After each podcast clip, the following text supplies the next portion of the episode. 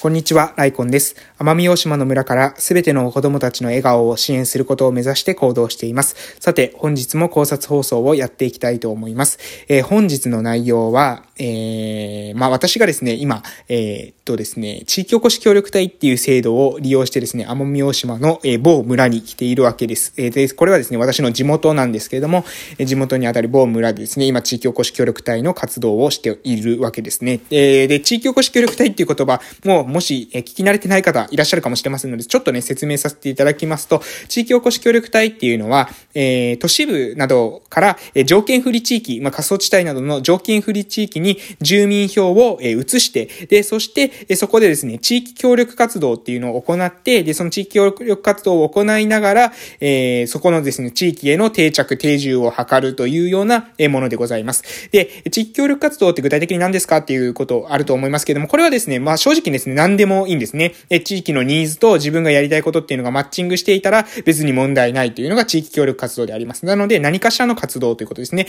私以外の方では、え、多くの人がですね、その観光品の開発とか観光名所の開発というんですかね、とか何かしらの産業を立ち上げるとかっていうことをしていると思います。で、私はですね、保健福祉の分野に関わらせていただくということで、えま、村の人たちの健康の増進とかですね、そしてみんなが、えよく、え最近言葉になっております、地域包括ケアシステムですね、え地域共生社会とかっていうのも、え似たような概念ですけども、地域共生社会っていうのはみんながですね、共に、え暮らし、住み慣れたところで、え暮らしやすい、え暮らしやすい、みんな、誰もが、え暮らしやすい、共生できるような、えシステムを作っていくよということ。地域包括ケアシステムっていうのは、まあ、医療とかですね、介護とか保健福祉、そして、住まい、生活環境というのも合わせて、私たち誰もが、高齢になった後も、施設などを利用することなく、できるだけ自分たちの住み慣れた地域で過ごしていけるっていうのを目指すものでございます。で、ここにですね、関わらせていただいているというのですが、私のですね、まあ、いわゆる地域おこし協力隊の、まあ、ミッションですね。で、ここに関わらせていただいてるんですけども、じゃあこれだ、これの、この業務だけをしてくださいね、というふうには言われているわけじゃなくて、どちらかというと、まあ、自由に行動しながら、その地域共生とか、えー、地域包括ケアシステムの構築っていったもの、そして行政の、まあ、目指す、えー、ところですね、ビジョンですね。そのビジョンっていうものを、えー、自分も、えー、そこに、そこをしっかりと理解しながら、そのビジョンに向けて、えー、柔軟な手段を打っていくっていうのが私の、まあ、仕事でございます。なので、行政としては行政で、また進めていくんですよ。いろんなアプローチを打っていくんですけど、私はそれに対して、まあ、言うなら、うん、何ですかね、独立優遇って言うんですかね。まあ、あの、キングダム皆さん知ってますでしょうか？キングダムで、えー、非常に、えー、非進隊とかですね、あの、学科隊とかってあると思いますけど、ああいった独立優軍ってあるんですよ。え、大軍として、軍としてですね、動くんじゃなくて、え自分たちだけで、まあ、ある意味その戦場をですね、自由に、え駆け巡って、奇襲を決めたりですね、えー、自分たちの判断で戦いの中で、えー、まあ、味方の援護になるようにとか、味方に、か、味方をですね、え対局で、え勝利に導くような、え動きを何か考えながら、え打っていく。まあ、まある意味、独立した動きを認められているっていうのが独立遊具なんですけど、私のイメージとしてはですね、えこういったイメージでございます。ちょっとね、かっこよく、え言ってる部分もあるかもしれませんが、えこういったイメージです。なので、え自分である程度考えて行動を起こすことが認められているというのが地域おこし協力隊でございます。で、なぜこんなにですね、前振りをいっぱい話したのかというと、この地域おこし協力隊の制度なんですけれども、これをですね、これを私はですね、非常にですね、地域の人に、え分かってほしいなというふうに思います。えこれをね、もう本当にこの制度っていうのは、地域の人、そして地方公共団体、えー、まあ私の場合はですね、役場なんですけれども、そして私ですね、地域おこし協力隊。これ3つの人にとって非常にいい制度なんですね。3つ、えー、理解を、全員が理解をしていると、この地域おこし協力隊という制度を理解していると、え地方も、にとっても、え地方というか地域の人々にとっても、えー、人々って言ったのがちょっと偉そうかな。え地域の人にとっても、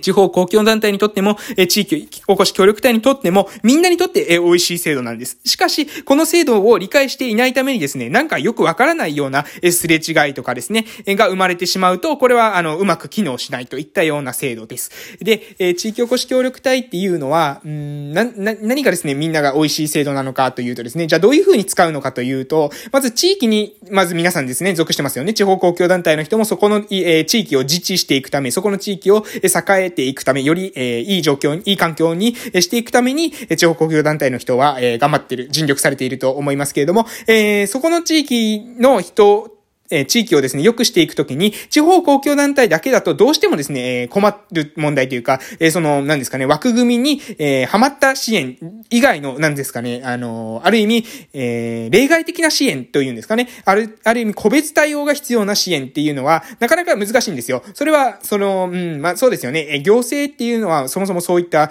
えー、そう、性質があります。まあ行政以外のところもですけども、平等とか公平性とかっていうのを求められたりするので、え、で、あって、え、何ですかね、失敗はある意味許されないというような、え雰囲気があったりします。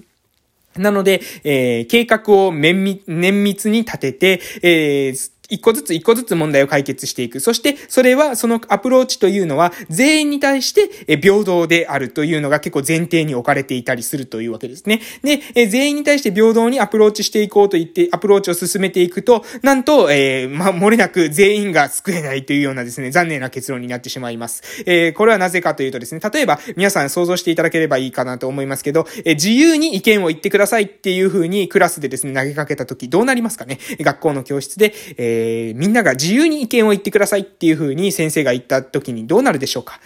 えー、おそらくですね、みんながまあ、だんまり、えー、決めるかですね、それか、うん、まあ、そこの中でリーダーシップを発揮できる、まあ、人っていうんですかね、まあ、一部の、まあ、声の大きい人って言ってもいいかもしれません。えー、そういった人が、え意見を言って、で、ほとんどの人はですね、聞き役に回るとかですね、まあ、言ったこと、決まったことに従うっていうケースが多いのではないでしょうか。で、これっていうのはですね、まあ、どうしてもこういった構造になりやすいんですよね。なので、えー、私たちっていうのは、じゃあどういった支援をするのかというと、いわゆる声が大きくない人たちの支援ですね。声が、えー、小さい。でも、実際は悩んでいる。悩んでいるけれども、その悩みっていうのをうまく言えない。これはですね、えー、人によっては、悩んでるんだから自分の、声で言えよというふうに思われる方もいらっしゃるかもしれませんけれども、まあ、いろいろな事情があって、なかなか自分の声では言えない、うん、そういった複雑な状況にいる方がいるっていうのも、またこれ事実でございます。なので、その時に、その人たちに、責任を持っていって、意見を言わない奴が悪い。自分が思ってることなんだから言いなさいと、そういう風にしていっても、え問題はですね、解決しないわけです。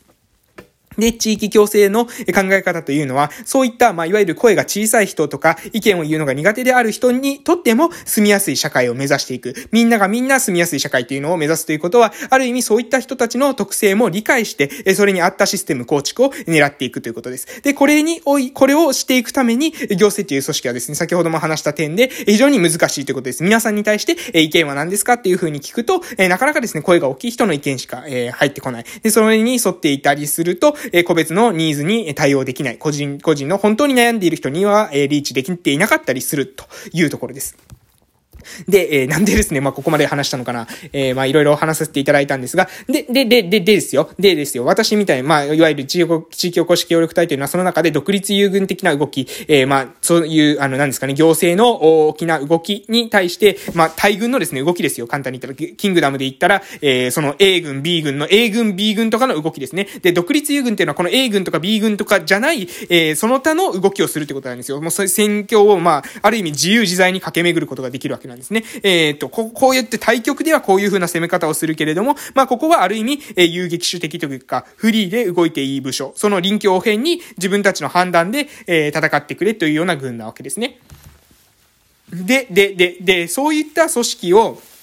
ええー、まあ、地方公共団体が雇うとすると、地方公共団体がお金を払わないといけないじゃないですか。えー、地方公共団体、例えばですね、役場が独立優群を作りたいと思ったら、役場のお金の中でですね、独立優群っていうのを、えー、雇わなきゃいけませんよね。それはそうですよね。だって自分たちが独立優群欲しいわけですから。ね、ですが、ですが、地域おこし協力隊というのは、実はですね、えー、まあ、役場の方がですね、えー、地域おこし協力隊募集しますというふうに手を挙げます。で、そこにですね、えー、じゃあ自分行きたいですというふうに地域おこし協力隊が、えー、行きたいというふうに、えー、言うと。そ、で、そこでですね、えー、まあ、面接などありますけれども、そこでマッチングした、えー、と、マッチングするとですね、どういったことが起きるのかというと、そこに対して、え総務省から、え特別交付税という形で財政支援があります。で、この特別交付税という形で財政支援をされるので、いわゆるですね、えー、地域の地方公共団体というのは、そのじ、え、自分たちのその A 軍、B 軍みたいな対局で動く軍と、えー、別の独立優軍というのを、えー、総務省の特別交付税という、えー、財政を使って、え財源を使ってですね、作ることができるんですね。つまり、自分たちが雇わないのにもかかわらず、自分たちは独立優遇を手に入れることができるっていうのがこの制度なんです。この制度の本質というのは、自分たちみたいに、うん、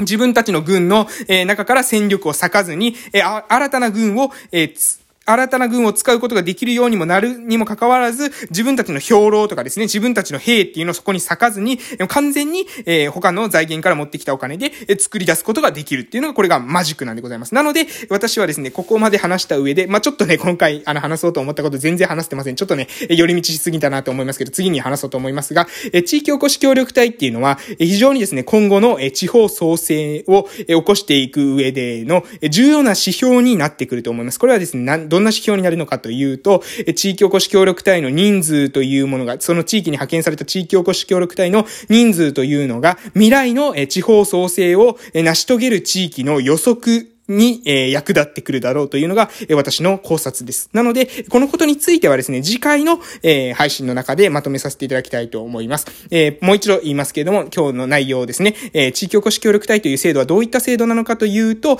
自分たちは、えー、お金を払わずに、自分たちは今までの軍系を崩すことなく、えー、自分たちのしたい攻めっていうのを、えー、行いながら、え独立優軍を無料で雇うことができるっていうか、無料でえ別の財源から、えー、作、作り出すことができるっていうていう魔法みたいなですねえ、システムが地域おこし協力隊なんです。でもこれを知ってない人はですね、まあ、そのなんですかね、え自分、えー、まあ、要するに、まあ、まあ、役場の財源が使われているとかですね、そういう地方公共団体の財源を、うん、えー、割り当ててるっていう風に考えて誤解してしまうんですけど、そうじゃなくて、魔法のようにですね、生み出される、えー、独、独立優軍ですので、非常に、えー、これは、えー、使いこなすとですね、えー、面白い制度であるというところをですね、ご理解いただけたらなという風に思いましたので、えー、話させていただきました。それでは終わらせていただきたいと思います。ライコンラジオでは朝と夕に1日2回配信をしております。朝には1日のスタートダッシュを決める偉人たちの名言の配信、夕には私の学び考えたこととか、コーチングとか心理学読書、ちょっとですね、ヘリコプターが上を飛んでますので、えー、ちょっと音聞こえにくかったかもしれません。ごめんなさい。えー、終わらせていただきたいと思います。最後まで聞いてくださって本当にありがとうございました。ちょっとね、ヘリコプターがブルブルブルブルって言ってますけども、え次の配信で、えー、地域おこし協力隊についてもう少し深く話していきたいと思います。それでは今日は以上でございます。またお会いしましょう。失礼しました。